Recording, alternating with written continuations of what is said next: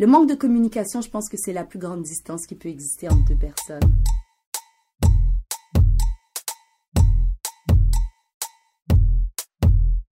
Bienvenue sur AfroDé. AfroDé, c'est un podcast qui part à la rencontre de femmes afrodescendantes aux horizons et aux univers multiples. Des femmes inspirées et inspirantes que nous allons découvrir à travers leur parcours, leurs choix de vie, leurs engagements et leurs passions. Bonjour à toutes et à tous, je suis Anne-Laure, votre hôte pour cet épisode. Aujourd'hui, je suis partie à la rencontre de Keithy Antoine, a.k.a. Lady Special K. Petite, elle souhaitait parler et dessiner. Le moins qu'on puisse dire, c'est qu'elle a suivi ses rêves d'enfant et qu'elle a réussi à les concrétiser à travers ses choix de vie, ses projets professionnels, ses valeurs familiales et ses belles rencontres. C'est un très beau combo, son univers est super foisonnant, il est très diversifié. Le tout est agencé autour d'une ligne directrice qui est la culture urbaine et plus spécifiquement la culture afro-urbaine. Keithy est graphiste, animatrice média, artiste, illustratrice, entrepreneuse et mère de 2 enfants. Des projets, elle en a vraiment plein la tête. Cette rencontre était hyper inspirante, hyper stimulante et j'espère que sa dynamique sera un petit boost d'encouragement et de fraîcheur pour vous. En tout cas, je vous souhaite une bonne écoute. Bonjour Keithy. Salut. Merci de me recevoir ici dans ton univers, à l'Espace Urbain Montréal, au 5926 rue Saint-Hubert. Oui. C'est une boutique qui réunit les créateurs pour faire la promotion de la culture urbaine, afro-urbaine même. C'est donc à la fois une vitrine, un espace de coworking, un studio, un lieu aussi couplé avec un loft, le Loft Urbain, qui est un lieu de location pour faire des événements, des concerts, des showrooms aussi. Et est-ce que tu veux nous en parler juste de ce lieu en fait, comment tu l'as créé, Est-ce que tu m'avais dit que c'était juste, c'était ton showroom avant? Oui, en fait, moi, c'est la suite un peu de ma carrière. J'ai beaucoup travaillé sur des projets personnels, des entreprises avec mon ex-conjoint et tout, et avec la séparation, je me suis retrouvée devant un carrefour dans ma vie personnelle et dans ma vie professionnelle. Donc, j'étais sans emploi l'année que j'ai commencé cet espace-là, et puis je devais réfléchir à ma suite. Qu'est-ce qu'on fait, Keithy? Est-ce que je me cherche un job? Est-ce que je repars une société? Qu'est-ce que je fais? Mais en attendant, ce que je faisais, c'est que j'avais des comités de travail qui se réunissaient chez moi, où on développait la plateforme web média qui existe encore aujourd'hui, qui s'appelle loungeurbain.com, où on fait la promotion de la musique urbaine avec des émissions de radio, web TV et blog. Donc, j'avais besoin d'un espace pour transférer ces réunions ailleurs. C'était envahissant. Je suis aussi artiste. Donc, je continuais à créer pendant tout ce temps-là. Et puis, mes tableaux, ça cumulait dans le corridor de mon appartement. Okay. Fait que c'était juste plus viable. Donc, un matin, comme ça, j'amène les enfants à la garderie, à l'école. Je fais un chemin différent. Okay. Puis, je demandais à l'univers de m'envoyer des suggestions, des réponses à mes questions. Puis comme ça, je suis passée devant le local sans trop savoir ce que j'allais en faire. J'ai vu que c'était à louer, puis je l'ai pris la semaine même. Donc, c'est un projet qui est devenu évolutif. En prenant le local, c'était tout de suite un espace de coworking. OK, d'accord. Avant même ton show. Oui, parce que je me dis, si j'ai un besoin, c'est impossible que je sois la seule à vivre cette réalité ou à avoir ce besoin-là. J'avais le besoin de trouver un espace pour travailler à l'extérieur de chez moi. Mais un espace, pas comme ce qu'on retrouve partout à Montréal. Il y a de superbes lieux de coworking. Mm-hmm. Mais moi, j'ai une réalité particulière. Je suis maman. Je suis entrepreneur, je me cherche encore un peu. Donc, j'avais besoin d'un espace où ce que je pouvais trouver des réponses, où ce que je peux faire des essais-erreurs, mais surtout où ce que je peux continuer à être maman quand je récupère mes enfants à 16h ou 16h30, que je me sens pas mal de les mettre dans un coin. Donc, je me suis dit, c'est impossible que je sois la seule à avoir ce genre de besoin-là. Donc, tout de suite, en ouvrant le local, il y avait déjà 5 compagnies qui partageaient les locaux avec moi. C'était pas encore une boutique. Que tu connaissais avant. Que je connaissais avant. Okay. Et de fil en aiguille, de bouche à oreille, ben, le message s'est passé. Puis pendant un an, c'était strictement un espace de coworking. Okay. Moi, j'ai beaucoup d'items de l'art, des items de collection que j'accumulais chez moi. Fait que j'ai commencé à mettre un rack et tous mes partenaires en coworking, la plupart offraient des services ou des produits. Puis ont commencé à remplir l'espace boutique. Donc, là, aujourd'hui, je suis fière de dire que Espace Urbain Montréal, le côté boutique, fonctionne un peu comme une coopérative. On est plus de 47 partenaires à y vendre des petits inventaires en vêtements pour hommes, femmes, enfants, accessoires, bijoux, produits de soins, littérature et tout ça pour faire la promotion de nos entreprises qui sont surtout focusées dans l'afro-urbain et le vintage. Okay. Alors, c'est comme ça que la boutique a démarré, s'est développée et aujourd'hui, c'est vraiment un concept très, très solide et pertinent dans le paysage entrepreneuriat de Montréal. Ouais. C'est ça qui est fou parce que ça s'est fait naturellement. En fait. Naturellement. Tu n'avais pas de plan d'affaires en je veux faire une boutique en même temps que parallèlement à ça. Ça s'est vraiment fait naturellement avec tes collaborateurs. Ben, j'avais envie de voir de quoi les gens ont besoin avant de proposer quelque chose d'arrêté. D'accord. Donc, c'est vraiment un projet qui s'est développé avec la population, fonction des besoins des gens. Puis tu vois, là, au rez-de-chaussée, il y a la boutique qui prend quand même la moitié de l'espace, mais il reste toujours la salle de réunion qui peut accueillir des groupes de 15. Il y a une cuisine complète, une terrasse. Et dans le sous-sol, j'ai aménagé un studio de pratique pour les musiciens. Donc, on peut y pratiquer un full band enregistré. Okay. Et j'ai rajouté, comme tu l'as dit en entrée de jeu, le Loft Urbain qui est à l'étage, qui représente quand même 1400 pieds carrés, donc une capacité de 80 personnes debout, 50 assis, avec une cuisine complète. C'est vraiment un lieu aussi confortable qu'une maison. C'est magnifique. Mais c'est pas à la maison. Voilà, avec des puits de lumière. Puis ce loft, tu l'as rajouté à quel moment, en fait? Est-ce que c'était pour un événement, un besoin particulier, un instant T? Ou alors ça c'est vraiment le local venait avec, ou comment ça s'est passé, en fait, pour le rajouter? En fait, j'ai oublié de t'expliquer qu'ici, à Espace Urbain, dans les débuts, en plus d'avoir le coworking, la boutique qui se développait, je louais l'espace pour de l'événementiel. OK. Cet espace-ci. Parce qu'avec mes partenaires, on a vite compris qu'il manquait aussi des petits lieux pour créer des petits événements. Okay. Il y a de super beaux lieux à Montréal. C'est pas ça qui manque. Il y a des lieux, des beaux bars, des salles de réunion, des salles de location, des lounges, mais des petits espaces. Intimistes, une capacité de 50 personnes où on peut célébrer, y tenir des réunions, des conférences. Donc, c'était l'offre de service d'Espace Urbain Montréal. Donc, c'était aussi événementiel. Donc, mes groupes grandissaient. Et on me demandait tout le temps, « Ah, c'est super ton concept, mais c'est juste un petit peu trop petit. » Donc, quand j'ai eu la possibilité d'agrandir à l'étage, c'est vraiment, on dirait que l'univers a compris, puis a libéré pour moi.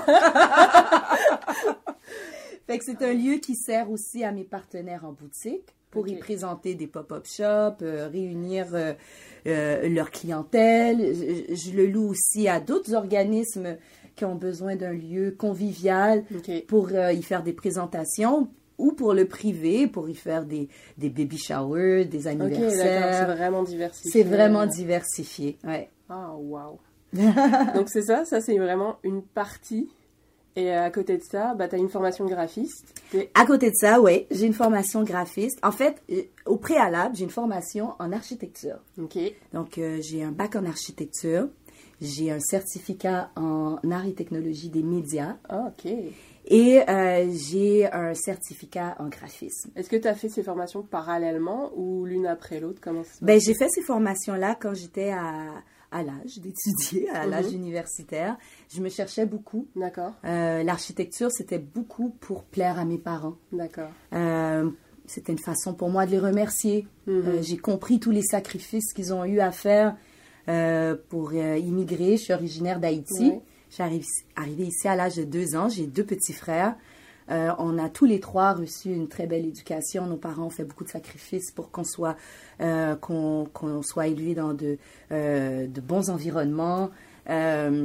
J'ai toujours été une élève très douée à l'école. Donc, j'aurais pu étudier vraiment n'importe quoi. D'accord. J'ai fait des stages au Space Camp Academy de la NASA. Ah. Donc, c'est pas pour me péter les bretelles, c'est juste pour t'expliquer la personne qui est devant toi. Donc, j'avais beaucoup de facilité, de talent dans toutes sortes de domaines, ce qui est un beau problème. Mais ça peut être un problème aussi. Oui, oui, parce que trop de choix, mais en même temps... Tu peux choisir. Je peux choisir. Puis donc, du coup, l'éducation était vraiment importante pour tes parents. C'était très important pour eux et pour la plupart des parents issus de l'immigration. Mm-hmm. Je pense quelque chose à prouver. Le plus beau cadeau que tu peux offrir à tes enfants, c'est qu'ils aient une éducation complète pour qu'ils puissent avoir plus de choix. La vraie richesse, c'est avoir la multiplication d'opportunités. Voilà. Donc, j'ai fait ça pour eux.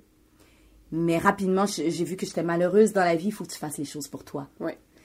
Donc, j'ai lâché ça et je me suis inscrite en graphisme. Okay. Et ça, c'était pour moi. Ah, okay. J'ai fait un certificat en arts et technologies des médias parce que je me suis fait remarquer dans mon programme scolaire. Moi et des copines, on avait créé une plateforme médiatique pour le collège qu'on fréquentait. Okay. Donc, à l'époque, c'était un nouveau programme que le ministère de l'Éducation mettait sur pied au cégep de Jonquière et il cherchait des étudiants pour le tester à travers le Québec. Okay. Donc, moi et ces mêmes copines-là, on nous a offert la formation. Donc, je me suis rendue jusqu'à Jonquière pour faire cette formation-là. C'était comme une bourse. Mais bien franchement, je ne croyais vraiment pas que c'est un métier que je pourrais pratiquer au Québec à l'époque. Ouais. Parce qu'il n'y a rien qui me ressemblait, ni à la télé, ni dans les revues, ni à la radio. On ne traitait pas de sujets qui m'intéressaient. Il n'y avait pas d'accent qui ressemblait au mien. Il manquait clairement de représentativité pour qu'on puisse y croire quand tu es issu de l'immigration. Mm-hmm. Donc, c'est une formation que j'avais dans ma poche. Mais ça s'est bien passé pendant la formation? Est-ce que ça s'est super bien passé. Tu as pu traiter des sujets que tu voulais, vu que vous étiez collectif, vous aviez pu l'amener là où vous vouliez, vous aviez assez de liberté à ce Oui, parce moment-là. Que c'est dans un cadre scolaire. Mm-hmm. C'est le meilleur cadre pour tester toutes sortes de trucs. C'est un laboratoire, l'école. C'est à ça que ça sert. L'école sert à apprendre, finalement. Ouais. Donc, ça m'a donné une excellente méthodologie que je retiens encore aujourd'hui, que j'applique maintenant qu'aujourd'hui, je pratique ce métier. D'accord. Oui, c'est arrivé, je dis souvent par hasard, mais il n'y a pas de hasard dans la vie. C'est très bien couplé aussi à ton métier de graphiste. Et du coup, ta carrière professionnelle, tu l'as débutée en tant que graphiste? Oui. OK. Et comment t'en es venue à être animatrice, journaliste? Ben, comme je t'ai dit, j'avais dans ma poche... Un diplôme en architecture que j'avais pas l'intention d'utiliser, un certificat en médias et cette formation en graphisme. Tout ça fait partie de mon jeu de cartes. Ouais. Donc, quand j'ai fini l'école de graphisme, j'ai participé à quelques concours et il y en a un que j'ai gagné. Mm-hmm. Le prix était octroyé par l'OFQJ, l'Office franco-québécois pour la jeunesse. Ah, c'est comme ça que je suis venue au Québec. Ah, c'est un organisme qui fait vraiment de belles choses. Ouais. Donc, c'est eux qui m'ont offert le prix. Le concours était organisé par la Table Ronde du Mois de l'Histoire des Noirs de Montréal. Okay. D'accord. Donc, j'avais gagné la confection de l'affiche de l'année 2016. Oh. Non! 2006. OK.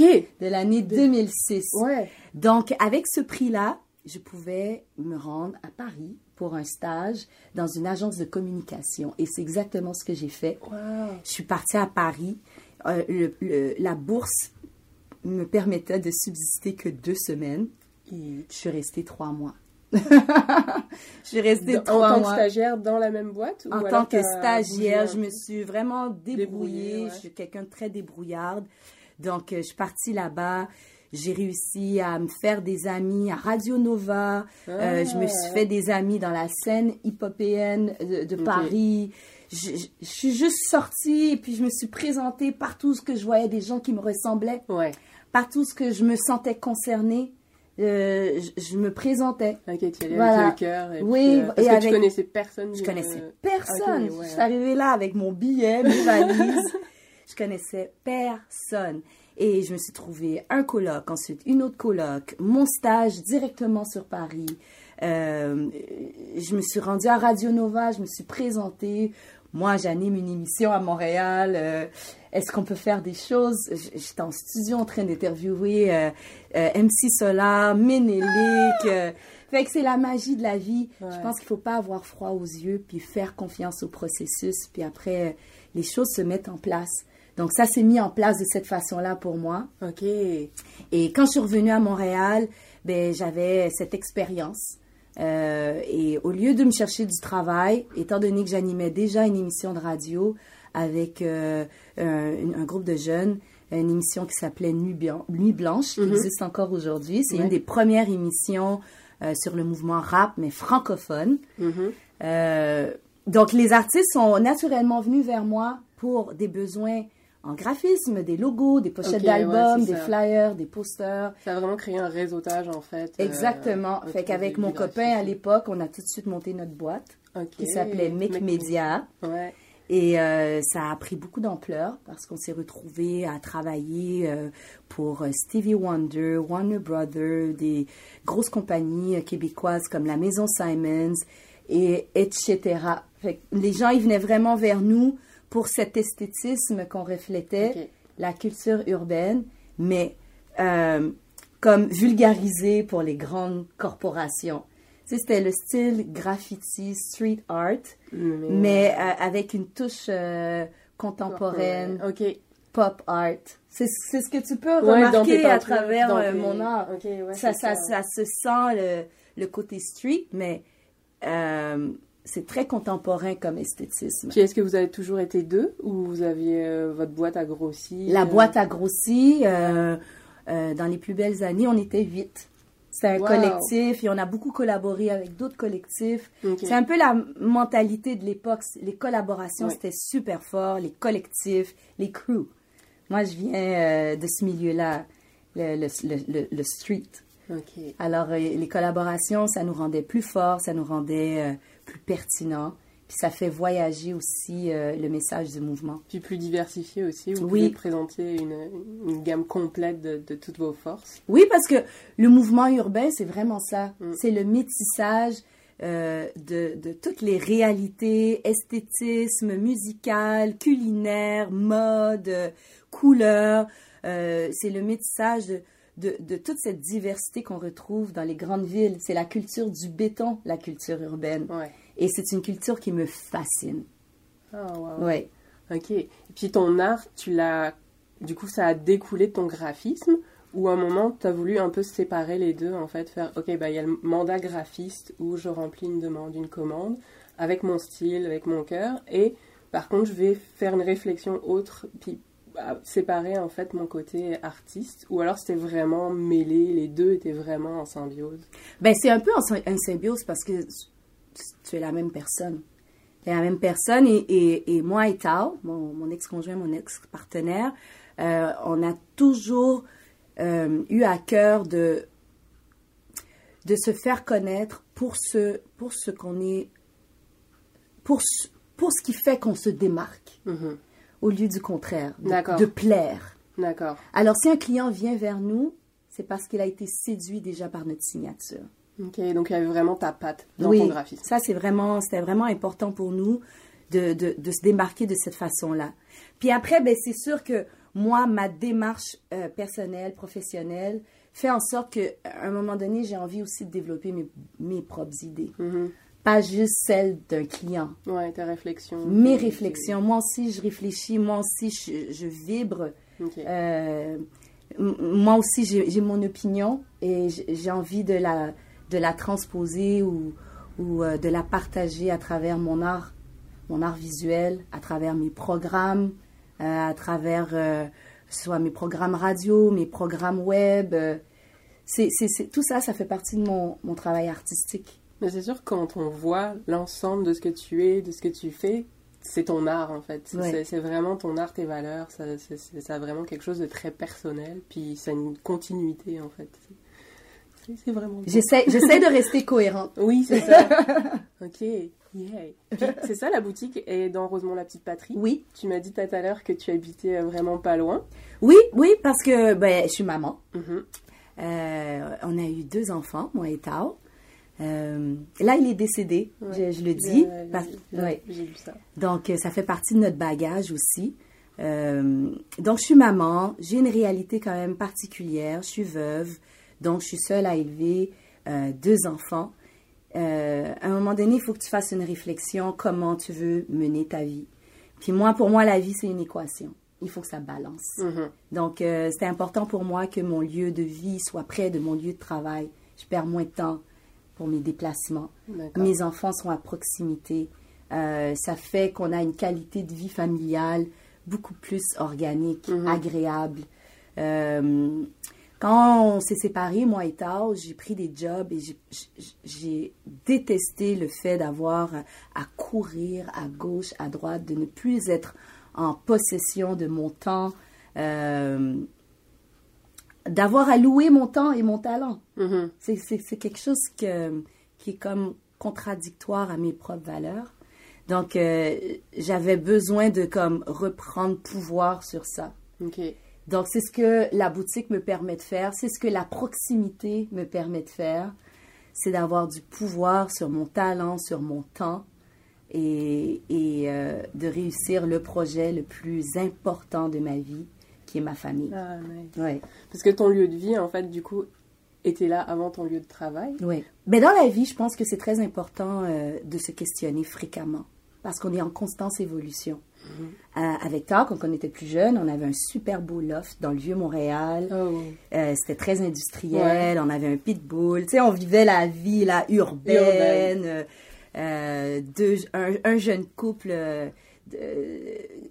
un jeune couple d'artistes avec des sorties, très, des rencontres très libres, exactement. Quand on a décidé de créer des enfants, ben, il a fallu qu'on se questionne, okay, de fonder une famille, il a fallu qu'on se questionne quel genre de vie familiale on a envie d'avoir, parce que là, le beau loft dans le Vieux-Montréal, ça ne marchait plus, là, on était trop loin des pharmacies, du CLSC et tout. Okay. Fait que c'est vraiment à ce moment-là qu'on s'est questionné puis qu'on s'est rapproché de la civilisation. D'accord. On est tout de suite venus s'installer ici, dans Rosemont-Petite-Patrie. J'ai habité sur le plateau, mais c'était devenu plus possible. Les loyers sont trop chers pour ce qu'on a envie d'avoir.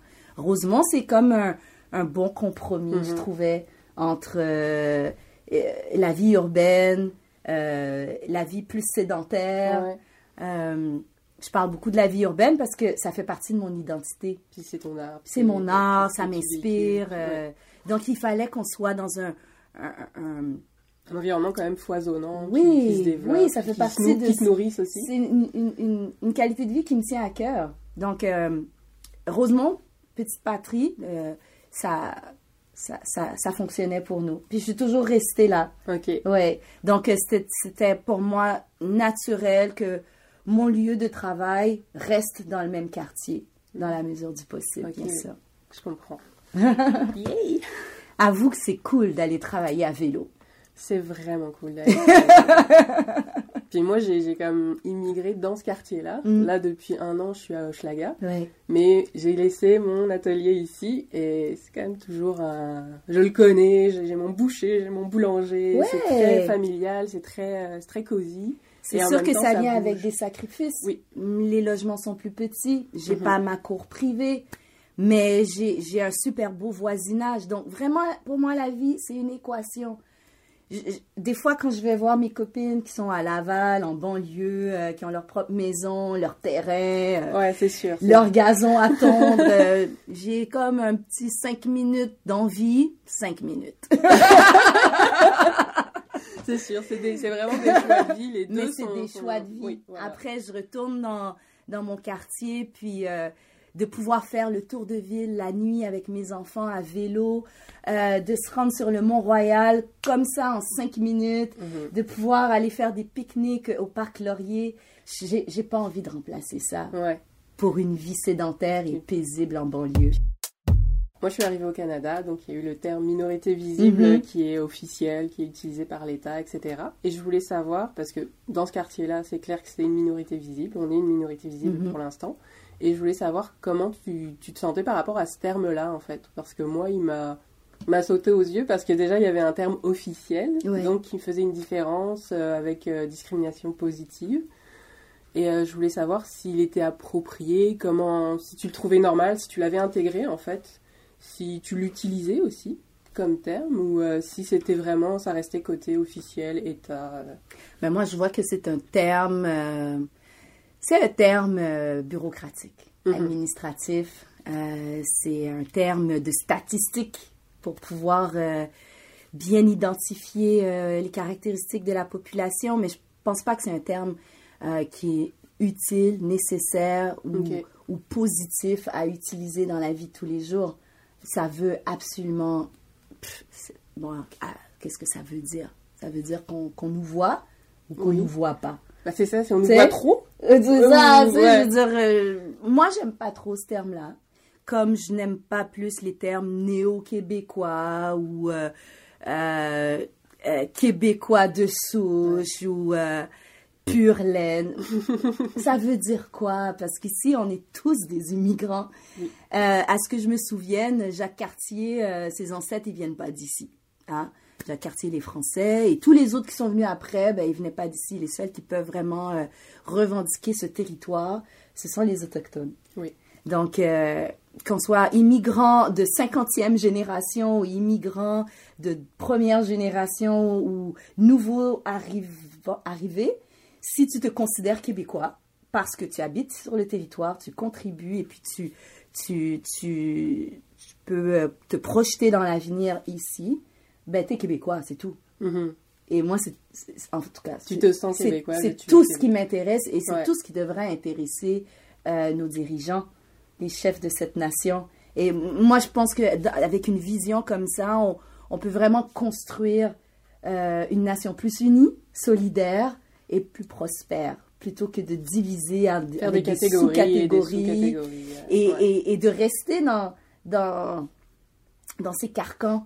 Parce qu'on le voit, ces carcans-là pèsent.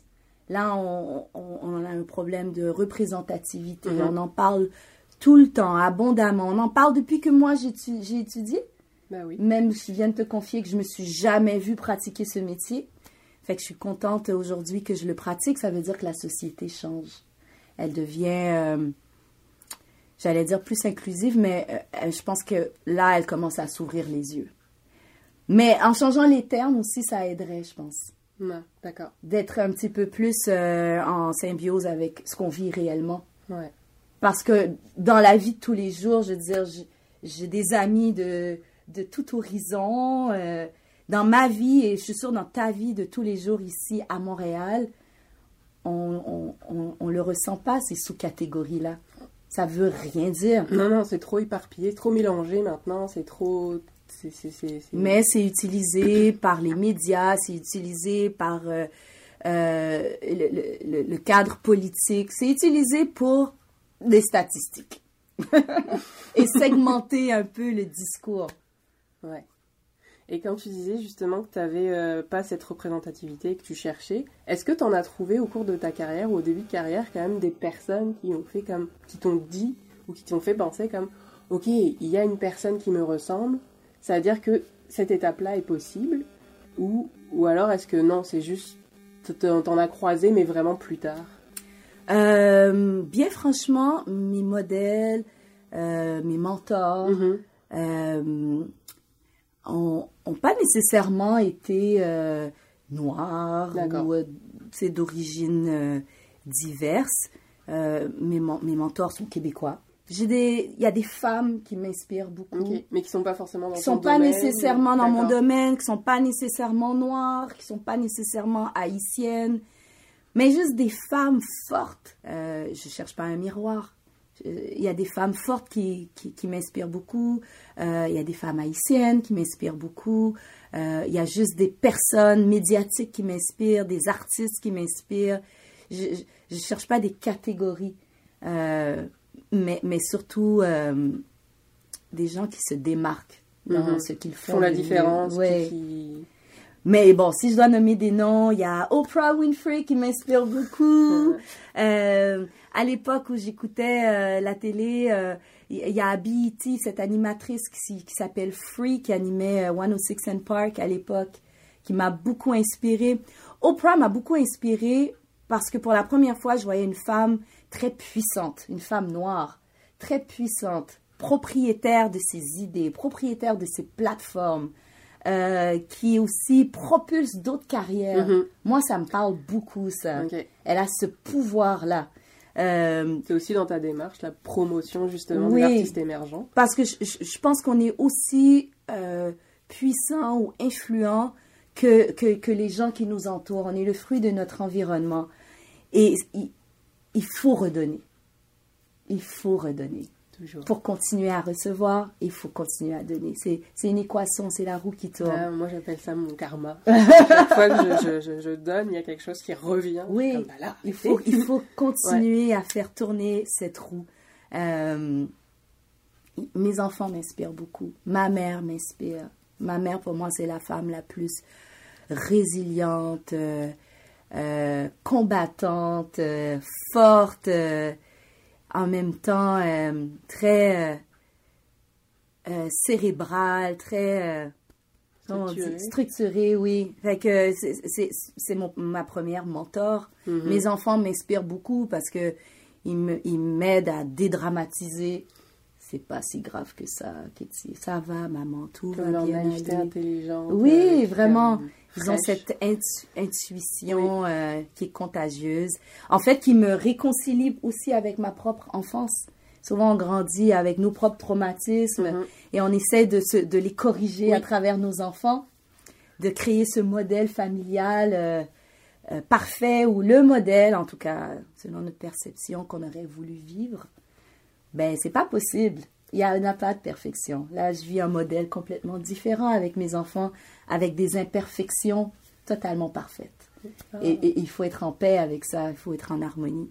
Donc, mes enfants sont mes mentors. Mon ex-mari a été un mentor très important dans ma vie personnelle, professionnelle. Je me suis propulsée, découverte et développée avec lui à travers sa vision. Mm-hmm. Il voyait un talent en moi que je ne soupçonnais même pas. Ok, vous étiez vraiment un binôme qui... Oui, on a travaillé ensemble pendant 13 ans. Il a été mon amoureux pendant 15 ans. Non seulement on a fondé 2 sociétés, mais aussi une belle famille. C'est son héritage. Ouais. Donc, je l'honore, oui. Ah. Et j'ai des amis qui me sont fidèles, qui m'inspirent énormément. J'apprends beaucoup à travers leurs choix de vie qui sont complètement différentes des miennes. Okay. Ça m'inspire.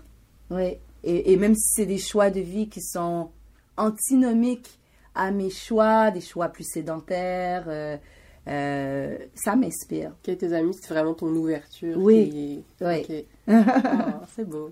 Mais j'aime ça parce que tu sais, le week-end dernier, il y avait le premier salon de la femme noire. Oui. Et dans beaucoup de panélistes, on parlait de leur mère comme mentor, comme première mentor, comme personne, vraiment un pilier, en fait, dans leur vie. Et je trouve ça vraiment très, très beau, parce que je pense que c'est vraiment... Ouais, on en est toutes là où c'est vrai que notre mère a une place énorme, énorme dans notre vie, quoi. Oh. On va passer à partie capillarité. Mm-hmm. Je vais demander dans un premier temps que tu décryptes ta coiffure avec tes propres mots. Tu décryptes ta coiffure. Puis après, on va voir, c'est comme ce que le choix, est-ce que c'est logistique, esthétique, culturel, est-ce que voilà, pourquoi? Ben, ma coiffure en général, la description que je pourrais y donner, c'est changeante. Elle est toujours très changeante parce que moi-même, je suis quelqu'un pas que je suis quelqu'un d'instable, mais je suis en constante évolution. Et je cherche mon évolution. Je suis toujours à la recherche de ma suite. Là, tu me vois ici, il y a le loft, il y a la boutique et tout. Moi, je suis déjà dans le futur, là. Je suis juste en train de gérer ici. Mais je suis déjà en train de construire ma suite. Ma coiffure, c'est un peu le même modèle d'affaires. C'est une équation. Mais en même temps, je me permets de m'amuser, je me permets de couper, de tresser, de changer. Mais la constance qu'on peut retrouver dans mes coiffures, c'est qu'il faut que ce soit joli, parce que je suis quand même une fille très coquette. Il faut que ce soit pratique, parce que j'ai pas beaucoup de temps, donc ça doit se coiffer rapidement. Et il faut que ce soit versatile. Tantôt, la manipuler. Oui, mais là aujourd'hui, on crée une autre. Aujourd'hui, on se parle. J'ai fait des traits, j'ai des rallonges. J'avais envie de changement. Mais la semaine dernière, j'avais mon high top, j'ai les cheveux courts, à la garçonne. J'ai vu que tu avais déjà aussi fait un big shop. Oui, je fais ça régulièrement, aux 3 à 5 ans. Je fais des big shops parce que ça me tente. Comme pour renouveler. Oui, souvent, quand j'ai envie de juste repartir un truc, j'ai une idée. J'ai fait un big shop dernièrement parce que j'avais un mohawk. Le mohawk, c'était une coiffure que j'avais décidé d'arborer à la suite du décès de mon ex-conjoint. J'avais envie que le reflet, que le miroir me renvoie, soit une image forte. Et le mohawk, c'est quand même une coiffure très marginale. Bah, ça fait guerrière Ouais. Donc, sans que j'aie à faire de grandes études sur l'histoire des coiffures africaines et tout, je pense qu'instinctivement, on sait qu'est-ce qui nous fait du bien, on sait qu'est-ce qui nous adoucit, on sait qu'est-ce qui nous...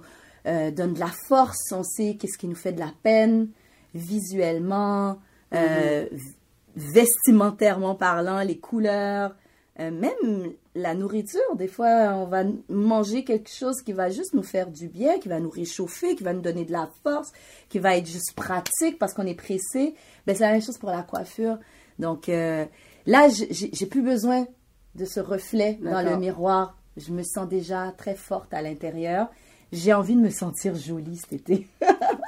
Là, quand j'ai été chez la coiffeuse, chez ma copine qui me coiffe, je lui ai dit, j'ai envie de me sentir fille. Ok, tu savais pas encore quoi. Ouais, mais je voulais me sentir fille. Fait que j'ai fait des rallonges, j'ai les cheveux qui tombent jusque dans le bas du dos. Oui, puis ça fait du bien. Ouais, puis là, ça fait du bruit, puis ça bouge, je me sens fille. Mais je vois que tu es en harmonie du coup avec tes cheveux, avec ta coiffure. Est-ce que c'est quelque chose qui existe depuis longtemps? Cette relation, cette scène que tu as avec tes cheveux, ou étant petite, c'était plus compliqué à l'adolescence, ou alors est-ce que l'harmonie est venue vraiment très vite? Non, l'harmonie, j'ai dû la chercher et je l'ai trouvée. L'harmonie, c'est qu'il faut que mon look soit en harmonie avec mon identité, avec mes valeurs, avec l'image que j'ai envie de projeter, parce que notre image, c'est un peu notre marketing, c'est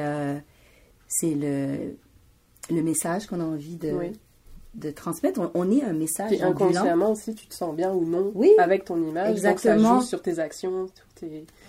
En grandissant, je pense que la plupart des jeunes filles noires ont eu les cheveux défrisés parce que nos parents avaient aussi le souci qu'on soit bien intégré dans une majorité caucasienne, qu'on ne soit pas comme mis de côté parce qu'on a une texture de cheveux différente. Déjà, on nous met de côté pour plein d'autres raisons.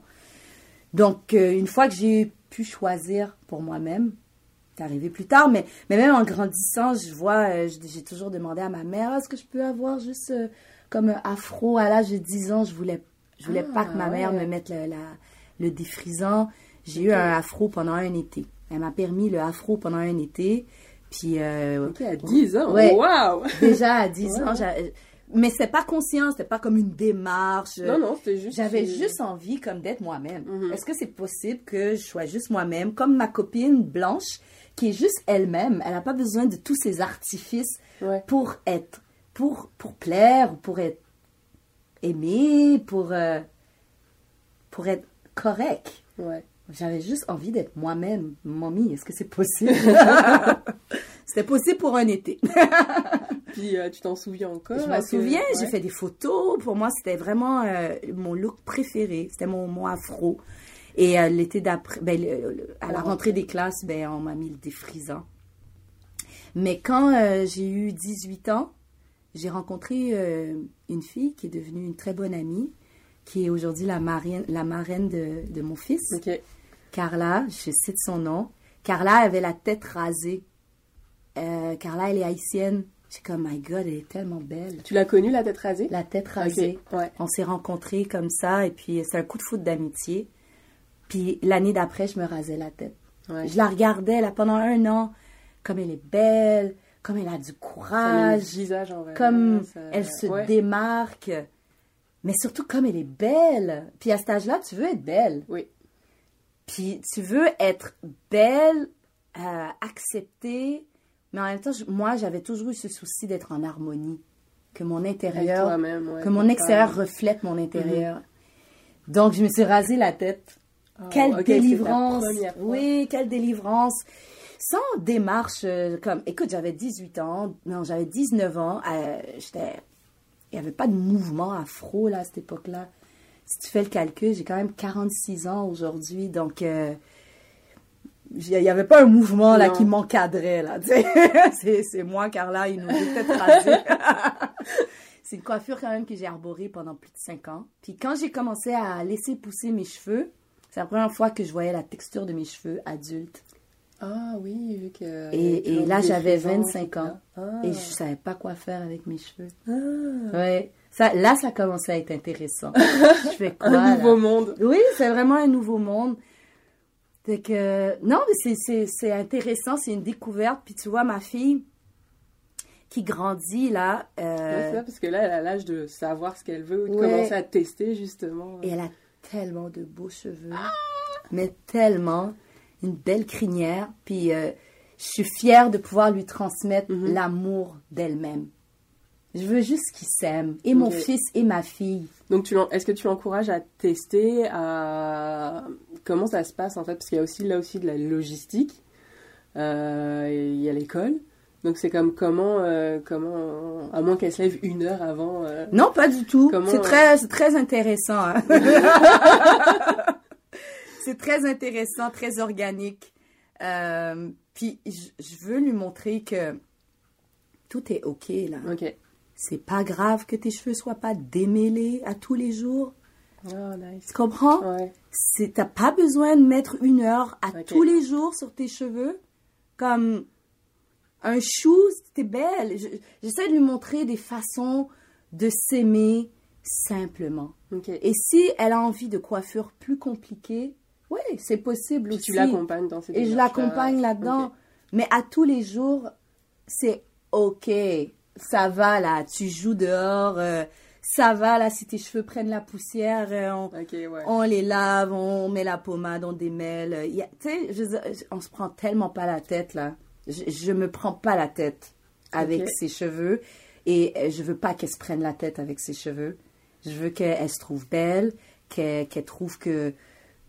qu'elle trouve pas ça compliqué. Okay. Parce que le premier adjectif qu'on dit quand on parle des cheveux naturels, crépus, et le plus crépus que c'est, on dit « Ah, c'est long, c'est compliqué. » C'est de la gestion. Non, vraiment pas.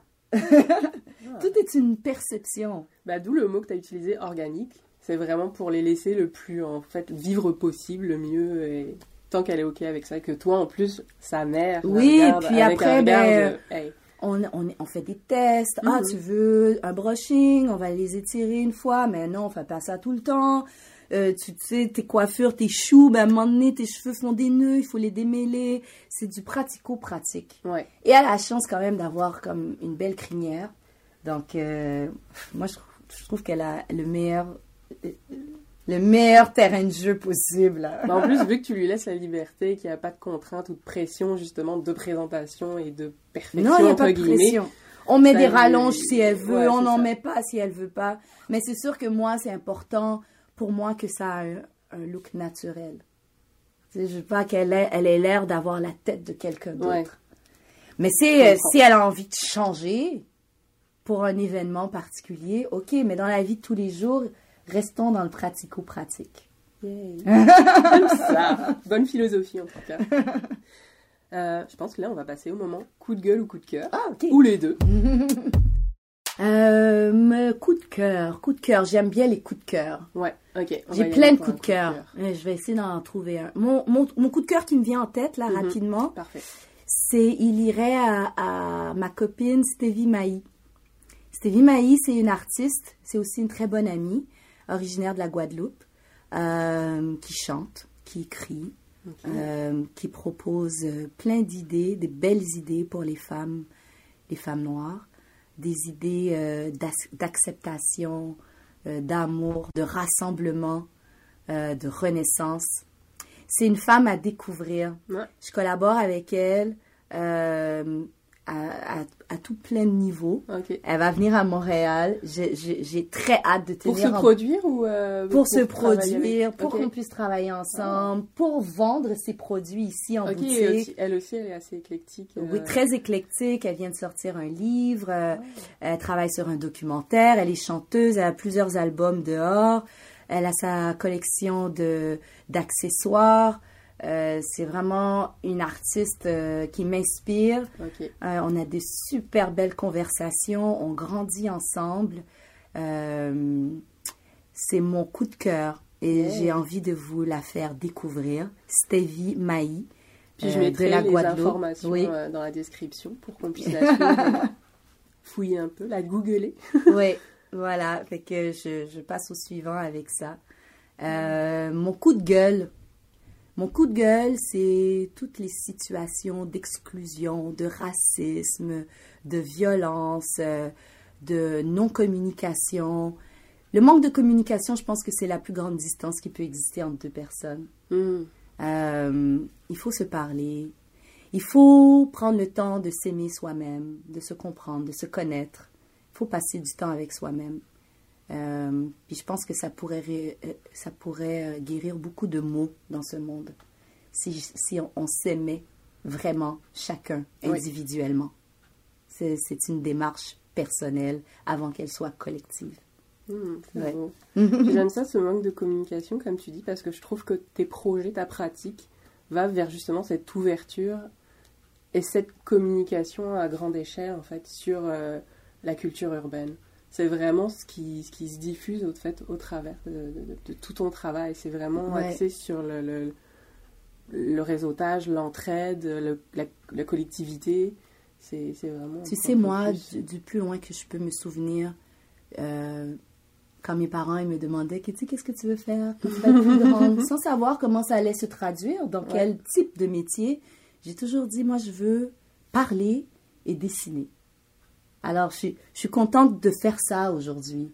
Je parle, j'ai ma plateforme, loungeurbain.com, qui est une plateforme médiatique. Mais non seulement ça, j'ai des contrats d'animatrice sur d'autres projets. Là, je viens de prendre un projet de co-animation pour un projet télé qui s'appelle Le Spot. C'est un panel de femmes qui discutent de tout plein de sujets, d'enjeux sociaux. Ça va être diffusé à partir de la fin juin sur une nouvelle chaîne. Tu l'as déjà commencé? On vient de finir les tournages hier. Donc, c'est une première saison de 10 épisodes. Okay. Et ça va être diffusé sur une nouvelle chaîne qui vient de voir le jour. Okay. CNVTV. Donc, c'est un groupe de jeunes issus de la diversité qui ont compris comment le monde médiatique fonctionnait ici et qui ont réussi à lancer cette chaîne. Donc, elle va être disponible à travers le diffuseur Bell dès la fin juin. Et Vidéotron va se rajouter là-dessus. Puis aussi, ça va être en rediffusion sur le site web de CNVTV et sur les réseaux sociaux. Fait que ça, j'en suis vraiment fière. Et pour pouvoir continuer à pratiquer ce que je fais le mieux, ben, j'ai dû créer mes propres plateformes. Donc, la boutique ici, le loft et tout ça. Et ce qui me tient aussi à cœur, c'est beaucoup la vie. Je suis une amoureuse de la vie et je me découvre à travers la vie, ma vie. Mon canevas, c'est moi. Ouais. Donc, le plus que je peux apprendre à me connaître, on dirait le mieux je connais l'autre. Et le mieux tu peux donner. Et le mieux je peux me servir. Mm-hmm. Parce que si je ne suis pas bien, ça fait plaisir à personne. Donc, il faut que je sois bien dans ma vie, que je m'explore pour pouvoir redonner et offrir des plateformes comme ça pour pouvoir créer des moments de rencontre, des projets de rencontre, pour que l'autre puisse aussi s'explorer, pour que lui aussi soit bien dans sa vie et qu'on crée un tissu social épanouissant et à l'image de ce qu'on veut que ce soit. Parce qu'on est le fruit de notre environnement. Alors, il faut prendre le temps de façonner un environnement qui nous ressemble. Puis même si tu es juste un individu, tu peux l'évoluer, faire évoluer ton environnement à ton échelle. Même, et surtout parce qu'on est des individus. Mm-hmm. Si chaque personne fait ce travail sur lui-même, tu ne penses pas qu'on ne va pas être une belle société? Oui. Moi, je pense aussi. Fait que je suis amoureuse de la vie, amoureuse de la culture urbaine parce que c'est une culture qui me fait vibrer. J'ai grandi dans des lieux urbains. L'urbanité me donne du travail. L'urbanité m'inspire. L'urbanité me permet de me connecter à l'autre. Ça crée des milieux métissés, foisonnants, toujours en évolution. Moi, je trouve ça magnifique. Et ça fait aussi en sorte que ça crée un langage universel, que tu te retrouves dans une grande métropole comme Montréal, New York, Paris, Lisbonne. Il y a ce dénominateur commun qui est réconfortant, rafraîchissant, utile, inspirant, qui est cette culture urbaine. Moi, je vais à Paris, je connais personne, c'est pas grave, parce qu'il y a la culture urbaine qui me connecte avec tous les gens. C'est ce langage commun. Il y a la culture urbaine qui fait qu'on est là aujourd'hui à faire une interview et on va sûrement devenir des copines. Oui, parce que moi, je suis devenue fan. Mais tout ça, c'est grâce à cette culture, cette génération urbaine qui fait aussi qu'il y a moins d'écart entre les générations. Moi et mes enfants, on écoute la même musique. Et sûrement, éventuellement, on va fréquenter les mêmes bars, les mêmes lounges, parce que ça fait qu'il y a ce dénominateur commun qui transcende les générations, parce que c'est plus un état d'esprit qu'une question d'âge. C'est la culture urbaine. Belle définition en plus de l'urbanité, de comment tu la vois, est-ce qui t'inspire? Oui, et si on parle aussi musicalement, c'est le mélange du zouk, du hip-hop, du reggae, de la musique électro. Et dépendamment de ta localité, il y a la musique locale qui se mélange avec la mainstream, la musique populaire. C'est pas beau, ça? C'est magnifique. C'est magnifique. Ah, moi, je suis... Vive la culture urbaine. Je suis conquise. Je vais t'inviter maintenant à choisir, en fait, parmi le petit tas de cartes. Ah oui, j'aime ça. Ok, je suis définitivement débrouillarde. Yeah. Des fois, je peux être dérangeante. J'aime bien ce terme. Je suis débrouillarde parce que j'ai parti cette compagnie avec $0. Ah ouais? Hein? $0. J'ai flippé mon argent de loyer à la maison. J'ai flippé de l'argent d'épicerie, de l'argent qui devait aller sur des factures. J'ai accumulé des factures pendant 3 mois avant qu'on coupe mon service. En tout cas, j'ai vraiment usé de ma débrouillardise pour arriver à mes fins. Et puis, à chaque mois, le petit profit que je faisais, je le réinvestissais et puis ça a grandi. Ça fait que 3 ans que je suis ici. Ouais. Alors, je suis définitivement débrouillarde. Dérangeante, moi, je trouve que dérangeante, c'est un adjectif, c'est une qualité. Moi aussi. Parce que je ne fais pas les choses comme les autres. Je suis là où on ne m'attend pas.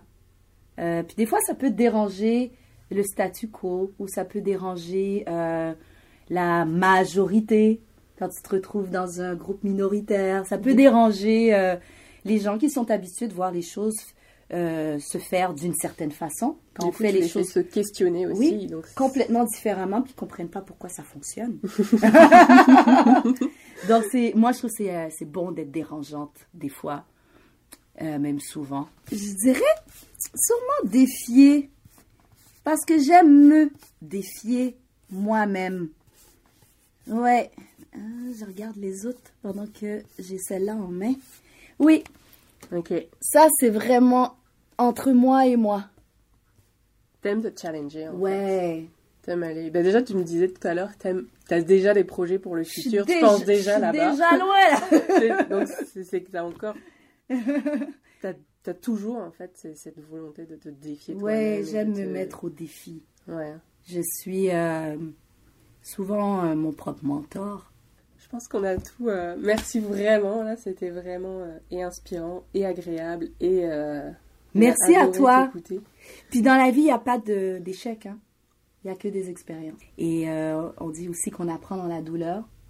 Fait que s'il y a une situation très douloureuse, il faut en profiter pour voir où est la leçon derrière cette douleur. Voilà, j'espère que cet épisode vous a plu. N'hésitez pas à vous abonner sur iTunes et Spotify et à m'encourager avec une bonne note et ou un gentil commentaire. Vous pouvez partager et me suivre sur Instagram AfroDé Podcast. Vous pouvez aussi me contacter si vous êtes intéressé à partager votre histoire en vous rendant sur le site afrodépodcast.com. Vous pouvez aussi y retrouver les différentes informations pour suivre Keithy à travers ses différents projets, ses entreprises, l'émission, le spot et son coup de cœur Stevy Mahy. Les liens sont aussi dans la description du podcast. N'hésitez pas à passer à la boutique Espace Urbain Montréal sur la rue Saint-Hubert. C'est un bel espace avec en prime un accueil chaleureux. Merci de votre attention, au revoir et à bientôt.